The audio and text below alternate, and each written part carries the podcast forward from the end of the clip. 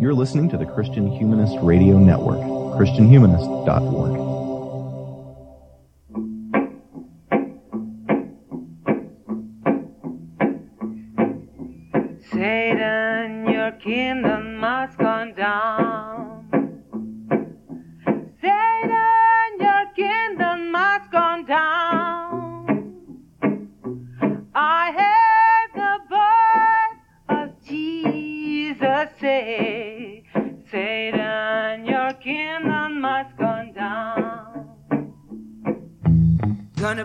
Hey there, everybody. This is Danny Anderson, back from a little bit of a summer hiatus, but uh, thanking you for listening to another episode of the Sectarian Review podcast. I'm really excited about this one, and I'm uh, I want to get to it straight away. But before I do that, if I could uh, beg your indulgence, um, I have I, now I don't ask a lot of you people, but uh, I do have a uh, a little request. I have moved. I've gone away from the website that I've normally kept up for this show for the last few years and moved to a new service called Authory, A-U-T-H-O-R-Y.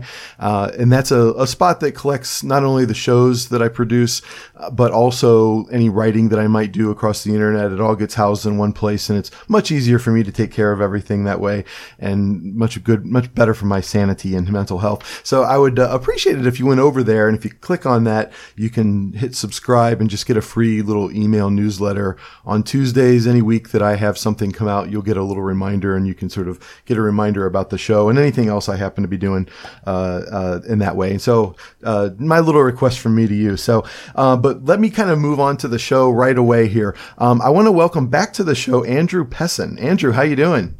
I'm doing okay. How about you, Danny? I am doing actually uh, really well. It's been uh, it's been nice to be back to work. Uh, it, uh, it's gone well so far, and I'm actually feeling pretty good about life. Uh, you know, 85 percent of the time, which is awesome. And That's so, an enormous percentage compared to the history of humanity. So yes, that's true. I realize my privilege, right? Yeah, which exactly. is a related to the topic today. We'll get to that in a minute. Um, and so, uh, you if you've listened to the show for a long time, you will remember Andrew was on the show a couple years ago to talk about his book of uh, philosophy called the Jewish God Question, which I one of my favorite um, conversations I've had on the show, where Andrew talked us through sort of the history of Jewish thinking about God over the centuries, and uh, and it was really uh, a really illuminating book to read and a great conversation to have. and so, uh, and I was uh, more than thrilled when Andrew reached out to me because he has a novel out now, and, I'm not only thrilled but jealous. I have to say that someone is uh, capable of doing both things. But uh, he has a new uh, book called Nevergreen or Academentia is the subtitle of the book. And it's a short novel of about 160, 170 pages. And it's, it's really interesting and provocative and thought provoking and entertaining. And, and I really uh, am grateful for Andrew for reaching out to me to share the book with me. Um, it's published by Open Books, uh, who I also thank for uh, uh putting this out into the world. And uh, I just want to uh, welcome Andrew to talk about this uh, this novel. So, uh, what? Let me just kind of begin with um, you have. This is not your first book, not not your first novel. It's neither my first book nor my first novel. So I've done um, uh, a bunch of philosophy books. I do some philosophy books for the general reader, in addition to my academic work, um, which is mostly in the history of philosophy. Uh, this is my third novel, uh, and you know, my my dream probably would be to be a novelist if I could make a living as a novelist. Um, so but uh, that's a very hard thing to do, uh, as it's hard to make a living as a philosopher too. Um, but so this is novel number three, and um, I've had a lot of fun with this one. They say write what you know, and so this one's about the academy, and the academy is unfortunately something I know. um, so yeah, very exciting to write this one. Uh, and I already have plans for the fourth one, so I'm starting to think about that for maybe uh, start writing that next year. That's terrific. I was just thinking of how funny it is that um, you're trying to make a career out of two things that are perhaps the most difficult things. Oh no, the third one was I would also have been a musician. If, there know, we go. So like, you know, and maybe if you put together three things you can't make a living doing, you can make a living. I think that's uh, that's the goal. But I did give up on the music thing quite a ways back uh, as a potential source of revenue. you want to run a little coffee shop or a bed and breakfast too next Friday, right? So, um, you know what? My wife, that's my wife's dream is to run. She makes does pottery, and so her dream is to like have a cafe that uses all of her plates and mugs that she makes at which I would perform as the musician while holding philosophy discussions and, and fiction readings, right? So Hey, it's good to dream, right? It is good to dream. this is this is what makes us human. Um, well, I, I'm excited to talk about this book for a couple of reasons. Uh, first of all, that I've always been a big sort of fan of the campus novel. Uh, as an, I'm an English professor, so it's I'm sort of the ideal audience for such things, of course. Um, but I actually, coincidentally enough, did my dissertation on um, Jewish campus novels, right? And I know that there's a a, right. Right. a Jewish theme that kind of subtly runs through this book that I do want to sort of um, talk about at some point in this uh, in this. So it's kind of it was a weird coming together of a lot of my interests, um, including Kafka. And so I, I don't know if that was purposeful, but uh, I definitely want to talk about purposeful. Kafka. Like, the, the Kafka-esque influence is absolutely deliberate, and we will talk about that. yeah, it was kind of unmistakable. So, um, and so l- let me kind of just begin. Um, so the novel is, uh, just to give a very short um, plot summary uh, or story summary, it's about a, a, a a man who ends up kind of on an island that is a, uh college campus that is kind of the most extreme version of what we might characterize as quote unquote woke, uh, a, the sort of progressive uh, ideas of education. And it just sort of takes all of those, oh, those kind of sentiments that we have about whatever particular act, uh, aspects there are of uh, you know progressive politics and explodes them out to these kind of absurd ends, right? And, and so um, it, it's a it's a very kind of dark and almost horrific. It does actually get into I would say horror uh, at some point in the uh, in the conclusion of the book. But uh, let me just ask you about your inspiration for writing it. You're clearly coming at it from a kind of critical uh, perspective on these debates that we have about politics and higher education. All right, so thank you. Let me just add a little bit to your plot summary. Sure. Oh, we definitely want to talk about the genre of horror Yeah. because you're not the first person to suggest that, that there's an element of horror in it. Um, and then my, the question, and then I'll come to the question of my inspiration. So, uh, uh, it's a middle-aged man, kind of a middle-aged physician in a little bit of a midlife funk, who basically, uh, by a chance occurrence, gets this invitation to come speak at this college. Right. So I think it's really important that it's an outside person who's invited in to give a sense of you know maybe what this the, this liberal arts college scene looks like to outside quote unquote objective eyes. And uh, he, it's, it is again. This is his sort of dream. He just like I kind of wish I were a novelist and a musician. You know, he had always thought about being an academic, but for various reasons, that's not the way his life went. And so he comes to this campus and he gives this talk. As it turns out, nobody shows up for his talk. He's, he lectures to an empty auditorium, but he's, you know, doesn't want to give up this opportunity to speak at a campus. So even though no one shows up, he just gives his talk to the empty, empty auditorium. And then, despite the fact that nobody shows up, that talk becomes the uh, focus of a, a huge firestorm of controversy on the campus. And as Danny nicely mentioned, as it turns out, this campus is a secluded island campus that previously, in the previous century, had been a lunatic asylum, basically, and gotten converted into a campus. And so he's trapped on this island, um, and as his unattended talk becomes the center of a firestorm of controversy, and it's the story of his effort to escape. And I'll just say to avoid spoilers, at least for now, with potentially fatal consequences. This this talk, right? So, um, and you can see where the horror element will will come in because he's trapped on an island, basically, where the lunatics are running the asylum. That's basically the picture we have here, and they're after him because he has brought hate with a capital H to their campus, at least in their minds.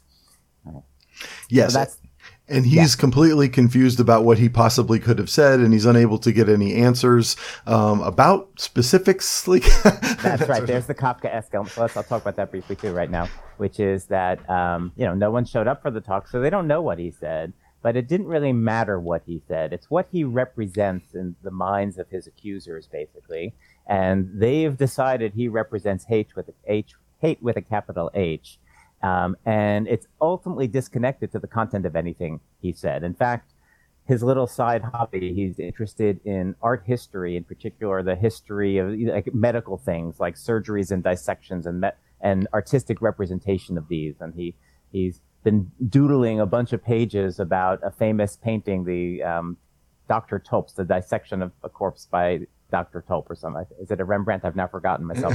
a, fa- a real painting, right? So, so his talk is about art history and medicine and things like that how could that be offensive to anybody? But that is, of course, maybe the essence of the satire here. And Danny, you, you also you put your finger right on it um, directly. You know when you said exaggeration. So you know what is satire? Satire, at least in my view, or at least as I'm using it here, um, you take something and you sort of blow it up, you enlarge it, you magnify it. Um, to the point where it's no longer literally true. So the, the scenario that's being described on this novel I'm not saying any campuses look like that today, but when you enlarge it in that way, at least the goal is you're taking some sort of truth which is buried there. And when you enlarge it, you expose that truth, you make it visible. And I suppose if you wanted to simplify and summarize it, the truth is something's going on on campuses today uh, in the ideologies that are governing people on campus today that is unhinged, irrational, disconnected from reality, right? That's, that's the deeper point, put a little bit too simply here. And you see that when you sort of blow it up big and you see how unhinged it is when they are after him without ever having even heard what he said. Right. And the, yeah, and the Kafkaesque, part of the Kafkaesque element, I'm sorry, part of the Kafkaesque element is, of course, he doesn't know what he said and he doesn't understand why are they after, why do they hate him? Why, why are they after him? And he can never get answers from anybody. So that, of course, is directly inspired by, by The Trial, Kafka's great novel, which I did reread a few years ago in preparation for writing this book uh, to try to you know imitate the way Ka- the master Kafka pulls this off that that this person in the trial spends the rest of his life fighting these charges and he's never even told what the charges are like he's arrested one day and he fights these charges and uh, etc so there's something similar going on here because from the perspective of this outside person who is really a, a very vanilla inoffensive sort of guy i think by many ordinary standards um, it's literally incomprehensible to him why he what, what the problem is, like what he has done. Yeah. So um, yeah, so that's the Kafka bit. I didn't quite get to the uh, question, but uh, you, are you're, you're eager to jump in as you should. So well, do. I just want to accentuate the fact that in Kafka style, the main character's name is J. Right? Uh, we have uh, that's famous. Kafka will famously have uh, one letter, one initials as character names, right? Joseph, uh, Joseph K is of course Joseph K. Period yeah. is the um, is the, the protagonist there. Yeah. Uh, you'll, you'll discover, you know, I had a lot of fun constructing the book because it's something that if you're interested, hopefully it reads nicely just on the surface of it, but it's something that can be decoded. There's a lot of allusions all over the place. And there's, at least I was aiming for multiple levels of meaning. So that's one tiny one. The main character goes by his initial J uh, definitely a nod to Kafka without question. Yeah, yeah. That's, that's, one among several reasons for that initial. So yes, and I would definitely want to get to that. um, it was one interesting thing, and I'll, I'll, get to this later when we talk about the sort of subtle Jewish themes. Is you've written a sort of document that goes along with this, and I don't know how widely distributed that's going to be along with the novel, but it does sort of um, talk about some of your intentions. Um, to uh, explore ideas of anti-Semitism subtly in this book, and so I'll, I'll bracket that for now. We'll, we'll, come back to that. Okay. Um, but I just want to say also that um, I also saw the castle. I mean, I feel like this is an, almost an amalgam of the trial and the castle. Maybe it's the isolated location of this, but yeah, I do think. And there's the sort of uh, trying to how do you uh, navigate this endless bureaucracy that has no real logic and nobody's really in charge of it, but uh, everyone just sort of follows the role that they right. imagine for themselves in it, right? And so I think Absolutely. that that's very yeah. it's the, the the influence is very very clear and very well done. I will also and, add, and that will go back to now a uh, good segue to answering the question you actually asked ten minutes ago, right? So I actually wrote it down so I'd remember to come back to it, which is you know the question of the bureaucracy. Um, you know that's an aspect. You, well, you asked what what was my inspiration for the book ultimately. So I've been a college professor for almost 30 years now, uh, and small liberal arts colleges. Um, and so I just uh, you know I'm immersed in the life of the college, and uh, I also uh, I serve as campus bureau editor for an organization called the the Algemeiner, which is a, an outlet news outlet that focuses on Jewish matters and Israel related matters. So as campus bureau editor, I, I, I just watch campuses. I keep a close eye on campuses, and I've been watching what's been going on over there for a good number of years, starting with the, the serious turn towards hostility towards Israel, which we don't have to talk about unless you want, um, on campuses, uh, and really this thing called cancel culture, um, which I think in the modern era really starts with the hostility to Israel because the anti-Zionist movement on campus really is a version of canceling Israel and representation of Israel from campuses. That that starts in earnest, the modern version of it anyway, in the early 2000s.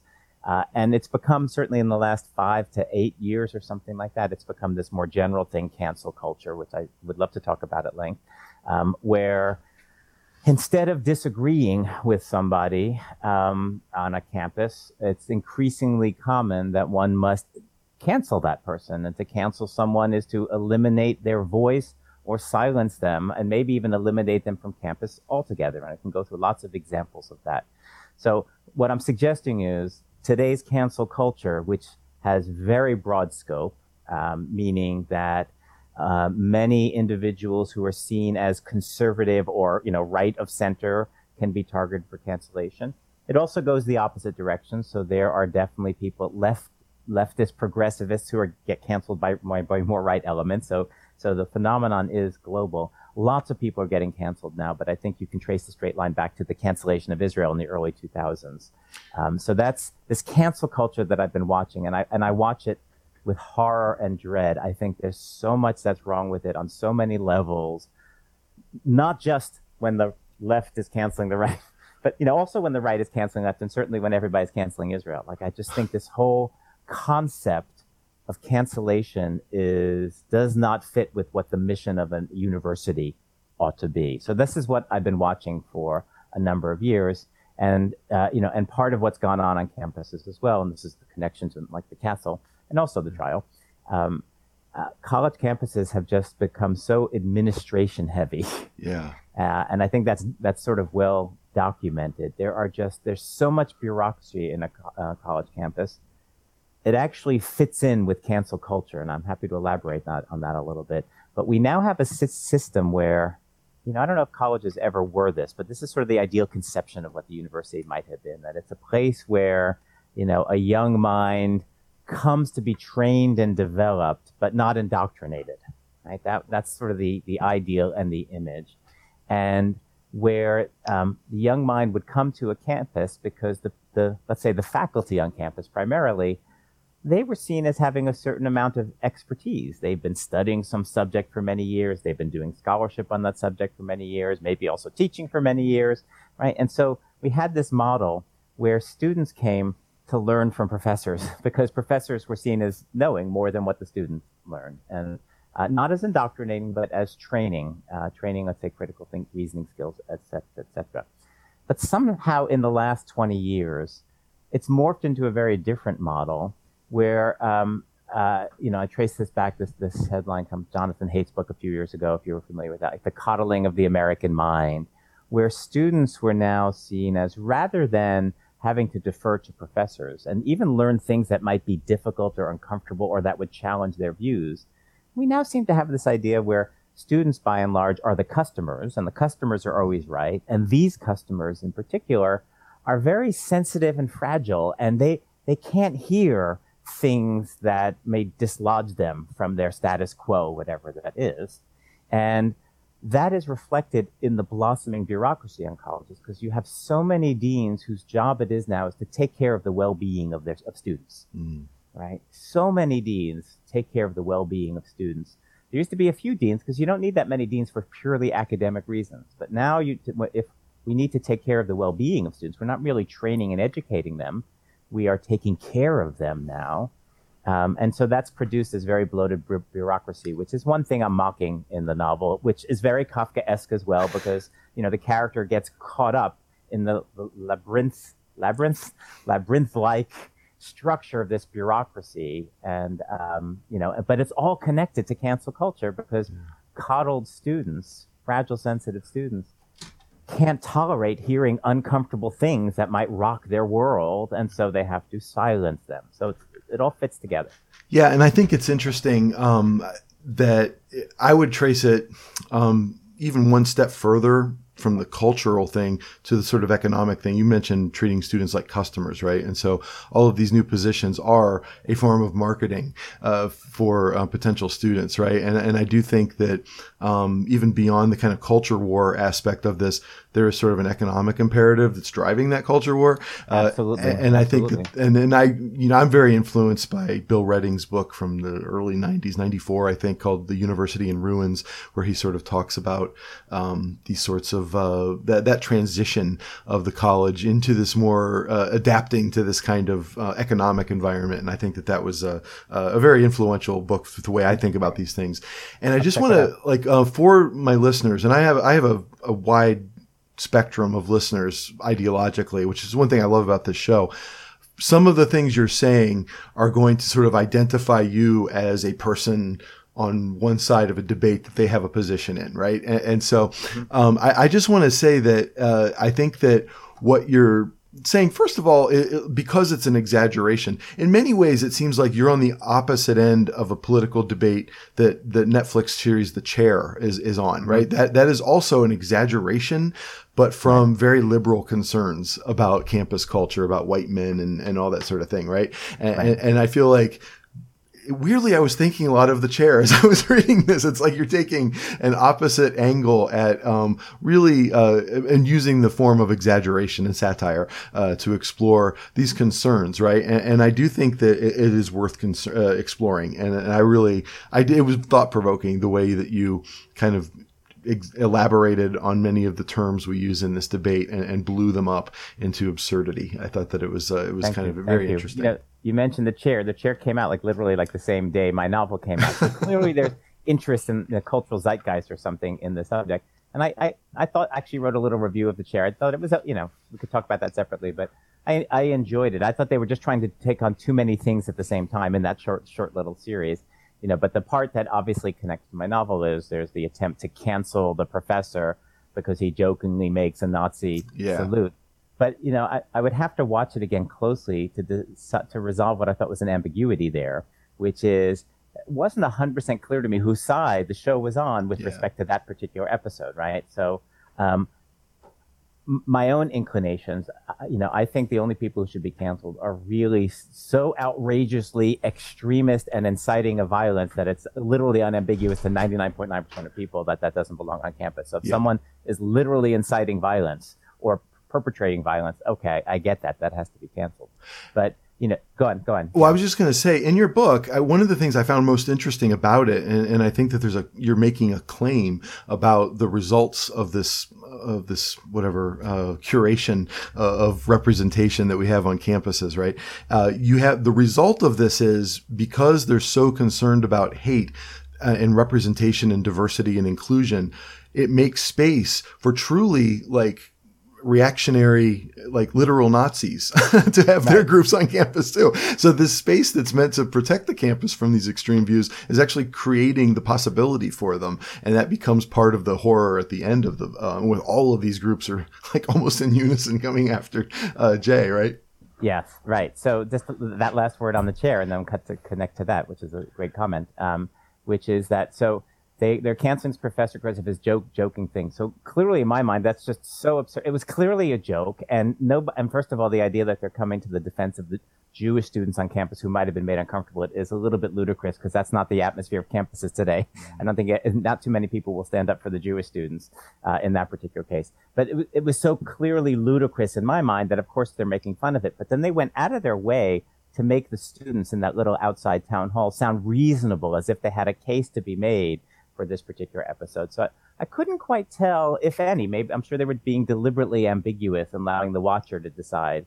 But um, you know, I have a stronger feeling on that, as you said, I can be identified, which is I think cancellation, um, except in those unbelievably extreme cases I just mentioned, has no, and th- that's none of the cases you hear about in the news, essentially, um, has no place on the, on this campus, uh, on campuses. It's literally inconsistent with the mission of a campus, in my view, at least the one-time mission of a campus, which was to be a community that aims to discover truth about the world, and the best way to do that is that the institution itself be a kind of neutral forum and people with different opinions, divergent opinions, people who disagree enter this neutral forum and they play by certain rules of reason and evidence and civility and they argue it out, right? And and and the only way that's going to work is if the institution remains neutral and people with very divergent opinions are, are allowed to play, are allowed to participate in the process. And so the whole idea of silencing a voice, eliminating a person from campus for expressing some opinion on something, even uncomfortable opinions, even opinions that some people might find racist, um, is is anathema to the mission of the university. So you know, I, am that's the side that I'm on, and I and I do want to make it clear, if you if you follow the campus news, um, campuses are it's well known or documented are, are in general. I mean, you're working at a you know Christian affiliated place. That's a little different, right? But the most liberal arts colleges and even larger state universities um, are overwhelmingly dominated by left leaning faculty and students and progressive. That's just the domination. That's just a, um, a fact. You read statistics such as like 90% of professors are registered Democrats or something like that, right?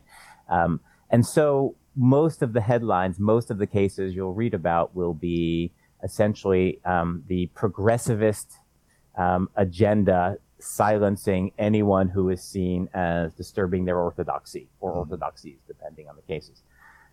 I am absolutely opposed to that, um, but I'm also opposed to the much smaller fraction that you'll see where people on the left are um, canceled by by right leaning factions. And again, it's much smaller simply because of the fact that campuses are dominated by sort of a, le- a leftist agenda overall. Um, but even just, just today, there was a case, um, I just was reading today about um, a professor in Texas who basically was forced to resign from, I think it was a he, from his position um, because uh, he basically favored Black Lives Matter. And it was in Texas, and they got, there was outside mm. the campus there was an uproar, and he got death threats, and his family, you know, horrible. I'm against that too, right? I want to make that clear. I'm against the concept of cancellation, whichever direction it comes from.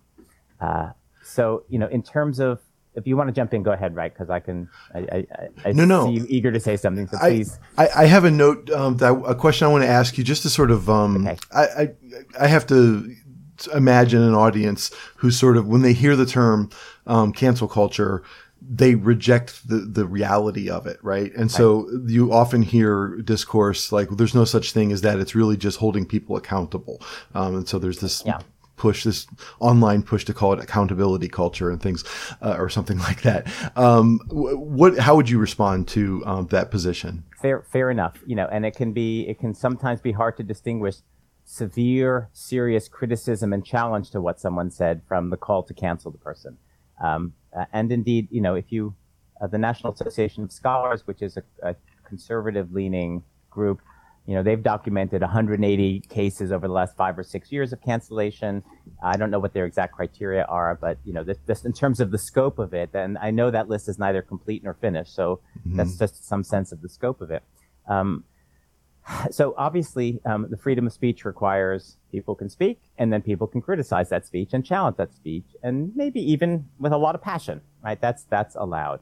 But what you get are um, when you when you get things like the following, you get massive online ca- campaigns that call to f- uh, fire the person, mm-hmm. that call to censure or suspend or investigate the person, and when universities suspend people and undertake investigations of them, that's more than offering critical speech. That is is attempting to intimidate and silence. When you get mob scenes, which you do occasionally get on campuses, uh, you know, we've been in uh, pandemic for the last year and a half. So no mob, but you've, you've, you've actually get them online sometimes. But, you know, there's a number of very prominent cases. Speakers come to campuses and mobs with megaphones try to drown out the speaker. Mm-hmm. That's already, that's going into cancellation territory. So when the effort is not merely to criticize what's been said, but to stop the person from saying it or penalize the person for saying it or intimidate other people from saying similar things, that's when it's, it's getting into cancellation territory.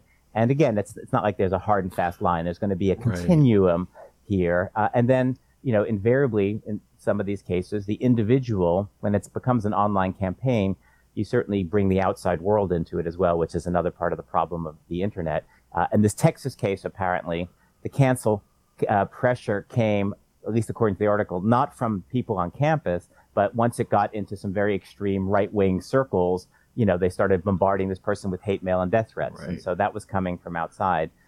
And that's cancellation too. But yeah. of course, the boundary between what's on campus and what's off campus is extremely permeable, especially given the internet. And that happens um, in this book. Uh, at some point, some of the comments on the, the photo of him or the, the article about him most Exactly. of many of which are coming off of campus from off of campus now, right? In, indeed, this this you know it's it's a little deliberately ambiguous here, but the student campaign against this poor guy Jay, um, it, it immediately goes online and it's it's circulating the world. Literally, it goes it goes global, and the comments are coming in from everywhere because that's how it it typically happens. And individuals get doxxed, like their private information Yeah. gets revealed. So that's cancel culture, and it is real. There's no question that it's real, but it is important to distinguish that from, as, as you were mentioning, cases of just you know extreme, uh, not extreme, but uh, challenging criticism, including impassioned, Right. impassioned criticism. Right. You know, I think we have problems like you know words like racist, for example, are just ill-defined, basically, and it's so easy to label someone a racist. And I, I fear, I've been trying to think a little bit more about this, but you know that label itself is an expression of cancel culture because we all agree that racism is terrible and has no place on a on a campus, right? Uh, so as soon as you apply that label to someone's positions, what you really are trying to do is eliminate that that voice, Right. that person from the campus, and it's very very problematic because that because the term is so vague. If someone is, I don't know, you know, that maybe they agree with most of what the movement Black Lives Matter wants to do, but a couple of the tactics they disagree with. I, you know, that, that phrase defund the police, for example. There are many people who think, you know, maybe police need reform, but defunding is very extreme. But then that criticism can get labeled as being a racist. Right. And suddenly that's, the, you know, and, and that is not good for anybody, I think. That is, that's cancellation as opposed to criticism. And I, I wonder if at some point, and I, I, I would say similar things about the label anti-Semite, which can, when it's, when it's conveyed, it's carrying the baggage of this should be eliminated. Um, and, you know, certainly many of the anti-Zionists will say it's used as a weapon by Israel supporters to silence them. And maybe in some rare cases it is. I, I happen to think it's more substance. But the point I want to make is these labels are so powerful and dangerous. I would almost start a movement to just stop using words like racist and anti-Semitic and instead say, what is the specific complaint you're making about what the person's saying, right? Like, Yeah. um, that's, Well, a, that's, that's a side. but part. that's that is always- cancellation and it's, it's, it's real. It's Yeah. a real phenomenon. And but that that advice you give is just good sort of critical thinking advice. I mean, to always sort of like do a little metacognition about what you're saying as Right. you as you're saying it, right? And I think that's a really good um, a really good idea.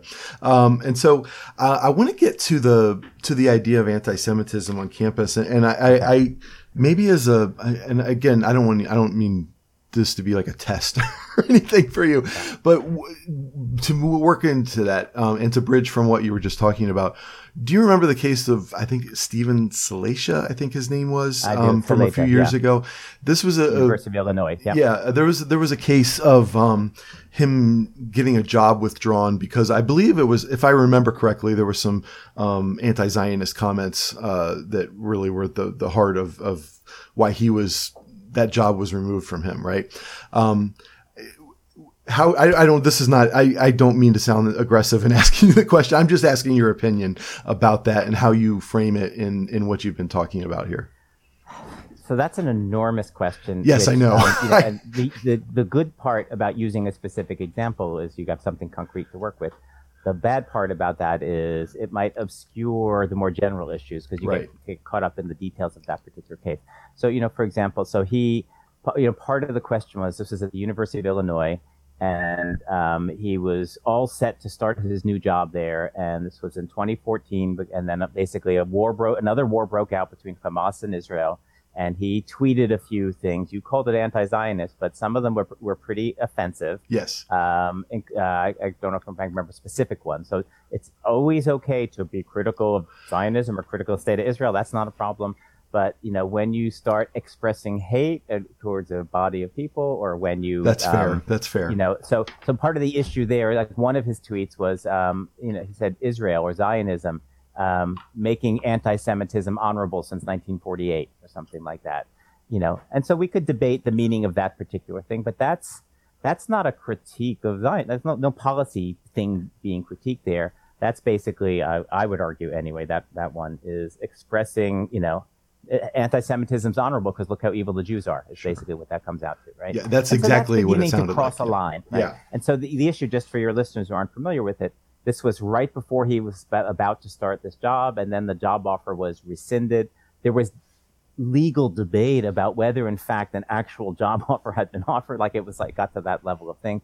But certainly on the surface of it, it looked like this was a case where they yanked a job offer from him because of the objectionable things that he said. Um, and what, what I know, what I would say is if we, we take away that part of it, namely that it happened right before he started the job and there was controversy over what had been offered and whatnot, you know, suppose he's a professor, a tenured professor at campus. I, I, I would defend his right to say those things. I, I, he should not be canceled. He should be severely criticized, right? Yes. And that's what I would argue, right? You should point out why what he said is offensive and taken to be offensive, but um, you know, certainly not from a small set of comments that should one lose a job. I mean, even though I those are comments I find heinous and filled with hate Yeah. myself, but you, you have to you have to cast a broad net if you really believe in the principles of free speech and you believe in them because of the mission of the university then you have to tolerate i would err on the side of allowing a few haters to be at the table than on the other the side of excluding some people who weren't really haters but were just saying controversial things so my, my own free speech net is pretty broad and it certainly would allow the people who call themselves anti-Zionists, people who I consider to be Israel haters and even Jew haters on campus, and there's not a small number of those in my opinion. They're allowed to be on campus as long as they don't um, openly incite and threaten violence. Right. I mean, you know, um, and, that, and yeah. that's that's very clarifying um, about how you're parsing the term cancel culture. When you when you say it, you mean something very specific, right? And that, that's I very clear. to. I yes. try to. But you know, th- there's other aspects of it, obviously. So part of cancel culture, um, what fuels it partly is, and I mentioned earlier, it's it's fueled by passion. I think much more than by intellect. Yes. And that's also, in my view, uh, anathema to the mission of the university. The university is a place where you think things through, governed by reason, evidence, and some sort of norms of civility and decorum or something along those lines. Not that I can define those precisely. Yeah. Um, and when you are drawn by passion, when you move by passion, passion's a wonderful thing. Don't get me wrong. And when you're being an activist in the world about the causes that matter to you, you know, bring the passion on. You need that passion. It's essential. It's necessary. It can be productive. My argument is it doesn't really belong on a college campus. Campuses should be about study, learning, progress towards truth, and not so much about activism. Yeah. But what we're seeing, all part of the same thing, is campuses are really hotbeds of activism now, where people are moved by their passions. And to me, that's disrupting the real mission of the university. There's, there's, there's time else otherwise. You know, you spend four years in college, study deeply, come to understand your phenomenon extremely deeply, then spend the rest of your life being an activist. Yeah. Or maybe even while in college, go off campus and participate in the activism, things that matter to you. But I think the mission of the university is to be a scholar and to study and and and and tampen, tampen dampen your passions and hold off on the activism. Yeah. Activism, after all, implies or requires you have this incredible confidence in the truth of your mission. And the whole point of the university is to say, well, maybe I guess you should be a little more humble because you know what? There are people who really disagree here, who are really smart people who've reached different opinions. So you spend that time really studying the issue, and then at some point, you know, you gotta gotta go out in the world and you decide what it is you're going to get behind. But hopefully, those years in the university will create people with a kind of intellectual humility. I really believe this, but I heard a bunch of smart people who disagree and make some good arguments. They didn't persuade me, but you know what? I respect those people Yeah. and and that that's a kind of humility that I think you know you may then pursue your activism, but you're going to do it in a more humane manner somehow. It's going to be better, I believe. Um, so that's my concern is that activism has replaced scholarship, and that that's what happens when you're on a uh, you know that's what cancel culture ultimately represents or comes from. And, and it comes across in the book, um, I have to say really well. One of the in this exaggerated campus that you've created, uh, there literally is no classroom activity represented. Right? And in fact, no one even goes to the content of the speech. It's all just sort of meta, right? There's always this sort of like uh, talking about talking, sort of. Yeah, and, and to be fair, there are certainly many schools and many students where serious study and learning is going on. So I don't mean to imply that like um, all colleges are like this all the time. They're certainly not. But what's dominating the headlines and what's dominating the atmosphere of many campuses is this other thing, which I think is not a good thing. Yeah. Um, and you know, and, and and you know, thank you by the way. You keep coming back to my book. You're an excellent interviewer. and I keep forgetting about my book and talking about the more general issues. So you know, Nevergreen, AndrewPessin.com if you are interested. I should remember that as well. I, will tell you some story. I once went on a national TV program to promote a book and talked for 15 minutes and completely forgot to mention the book. Right. So available on Amazon.com. yeah, right. um, but so. Uh, so in the book itself, there is a little bit of sort of serious scholarship going on. You might have caught it, but it's but it, it has to be done. It's like done in the stacks late at night and nobody can know about it because this campus is not hospitable to sort of traditional scholarly scholarship. And, right. you know, as it turns out, that scholarship is sort of Jewish related scholarship. So that's the, the Jewish part of the book as well. But, yeah. um, but that's part of what's going on is like just being a scholar is, is not an acceptable thing. I, I just, I think on campuses, you know, right now, anti-racism is just uh, all the rage on so many campuses. And I've seen calls that uh, physics departments, you know, have to introduce anti-racism into their um, curriculum. And, you know, I, I get the good heart that's behind that idea. Right? We want to eliminate racism and, and no doubt there's history of discrimination in all sorts of departments, disciplines, et cetera, et cetera.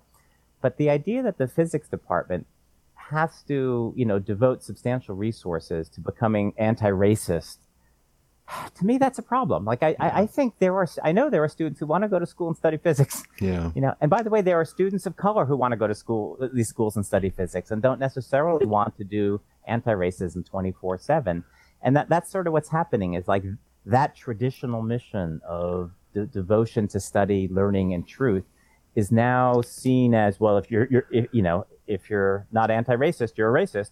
So if you're studying physics and not being anti-racist, you're a racist, right? It's it's suddenly that traditional pursuit has been labeled as this evil thing. So on in my book on my campus, the, like the one person that's sort of a couple of students and one professor who are doing serious scholarship, but they have to do it late at night when no and nobody can know about it. You know, this is this reminds me of one of my not most not my most popular position on in online spaces is that I think much of what I see in kind of mainstream sort of liberal politics reminds me very much of what I saw in evangelical spaces. And, and, and, and, and I remember, uh, well, I know of stories, let me just say, of, uh, where math professors would do Bible studies for 10 minutes of a math class, right? And, and I felt like that was inappropriate, frankly. And, um, and, and I don't, and I think that there's an interesting parallel to be made there. Um, uh, no, so, I am. I absolutely think I agree completely. Yeah. Um, um, well, you know, you know the, the general theme again is like when people are all consumed by an ideology, that's a problem. Yeah. Whatever that ideology is, a left ideology, a right ideology, an evangelical ideology, and I, I, I am all in favor of religion and religious people. Of course, yeah, me too. like, I'm not I, an ex-evangelical, right? Go ahead. right, right. So you know, I, I, I want to make sure that that my stance is. Yeah. But but if you, you know, um, the mission of the university anyway is to requires an open-mindedness to the possibility that your ideology is not the true one yeah. or is not as all-consuming all, all exclusively true as you think it is yeah. and that it's really valuable and important for people to spend time outside their own the ideologies that they're they think they're committed to so it's a humility right like yeah. all consumed by an ideology is a kind of arrogance in my view it's you've got this confidence you've got it you've got the whole story sure. and anyone who doesn't at this point isn't merely someone who disagrees, but who's someone who's in the way of your actualizing your ideal worldview. Yeah. And therefore you have to cancel them. Yeah.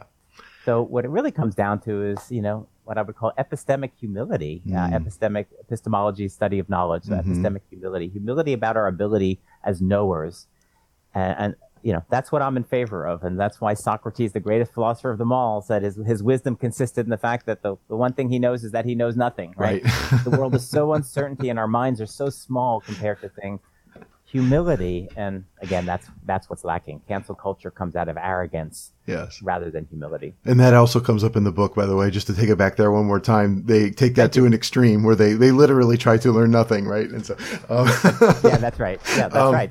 Right. Um, you know, um, but that yeah, go on. Real quickly, I know that you have to go uh, in a couple minutes, and so I wanted to uh, make sure we did talk a little bit about kind of Jewish themes. One thing I was really happy to learn about, and I was completely unaware of, is the name of the island um, references a, a real um, uh, moment in Jewish history. Uh, it's called Grand Island is the name of the, uh, Ah. and, uh, and I was completely unaware of this story right outside uh, near Niagara Falls, uh, around from Buffalo.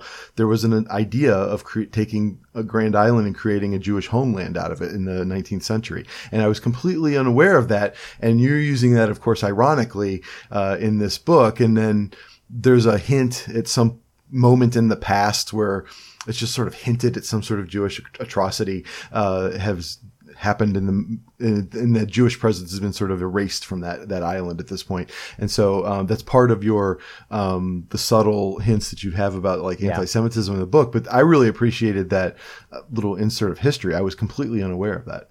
Thank you. So, you know, I mentioned that those who are interested, you can decode the book. Um, the book, I think, um, on a deep level, is very much about the, the, state of the of Jews on campus today. But I should stress, it doesn't mention Jews whatsoever. The Jews are not present on this campus. They're not mentioned. The word Jewish doesn't exist on this campus, right? So, so anyone who's interested in cancel culture in general can read this whole book and it just, the, the Jewish angle is completely invisible. And I did that deliberately.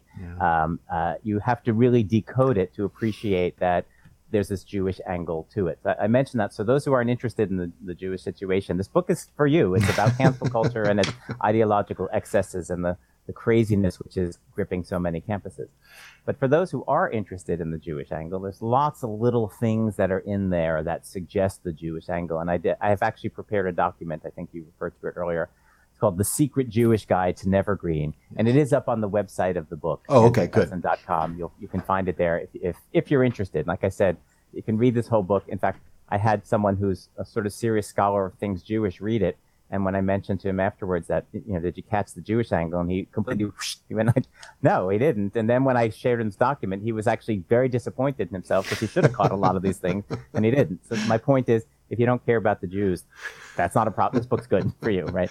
But if you do care about the Jews, um, and Danny, you mentioned a, a very nice one there. Um, you must have looked that up because I don't think the secret Jewish. no, I did. I, lo- I looked it up. You mentioned Okay. there like right. something about the island, and then I went and looked at the island, and then I did a, uh, you know, I did my googling, and then I'm Yeah. like, wow, how did I miss that? so, this, so just to give your listeners that story very briefly, this, the, the island that Nevergreen College is located on is called Grand Island, and Grand Island is not an arbitrary name, but that was uh, there was a proposal in the early 19th century by this guy named Mordecai Noah to um, create a homeland for the Jews. What he actually imagined was this is early 19th century, so I don't know how many states there were at that point, like 13, 20, somewhere in that like, but um, states were already having religious identities. There was like a Quaker state, and I don't, know, you know, different whatever the different Christian denominations are. So he thought, well, why couldn't there be a Jewish state among the United States? And this was a very serious proposal. He thought he could, so he bought this island somewhere near Niagara Falls, some Buffalo or something, called Grand Island. And he, I mean, he wrote a, there's, a whole literature on this, like, and he had this whole ceremony. He got some press out there. Basically, no Jews came, so it didn't, it didn't happen. But there's still apparently a plaque on the island, Grand Island, that the place that's supposed to be a homeland for the Jews. And so the island that Nevergreen College is located on, formerly the Nevergreen Asylum for the lunatic, imbecile, and whatever the other 19th Right. century objectionable phrases. Um, uh, but, uh, you know, the idea that the university could be a hospitable place for Jews, right? That's a very big 20th century American Jewish idea, right? Jews Yeah. were very at home after early decades of the 20th century where there were quotas limiting Jews on many campuses. Those got relaxed. And from, you know, like the 50s through the 90s was kind of a golden era for Jews on campuses. And Jews are very much affiliated with education, higher education, and they were very prominent on campuses. But of course, now that's part of, you know, the way I see the world.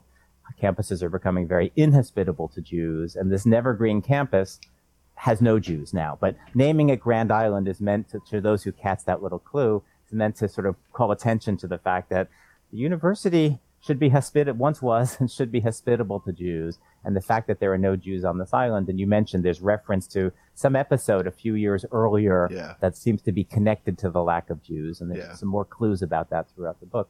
Um, you know, it's that's the one sense, one of many senses in which the book is sort of secretly about the Jews, and of course that's a second sense of the main character's initial J. Yeah. Right. Yeah, So sure. it- Yes. It's a nod to Kafka, but you know what? He's also the Jew. Yeah. J for Jew, which is a nod to a novel by Howard Jacobson, a, a very well-known British novelist. He wrote a novel called J, just the letter J, period, the initial J.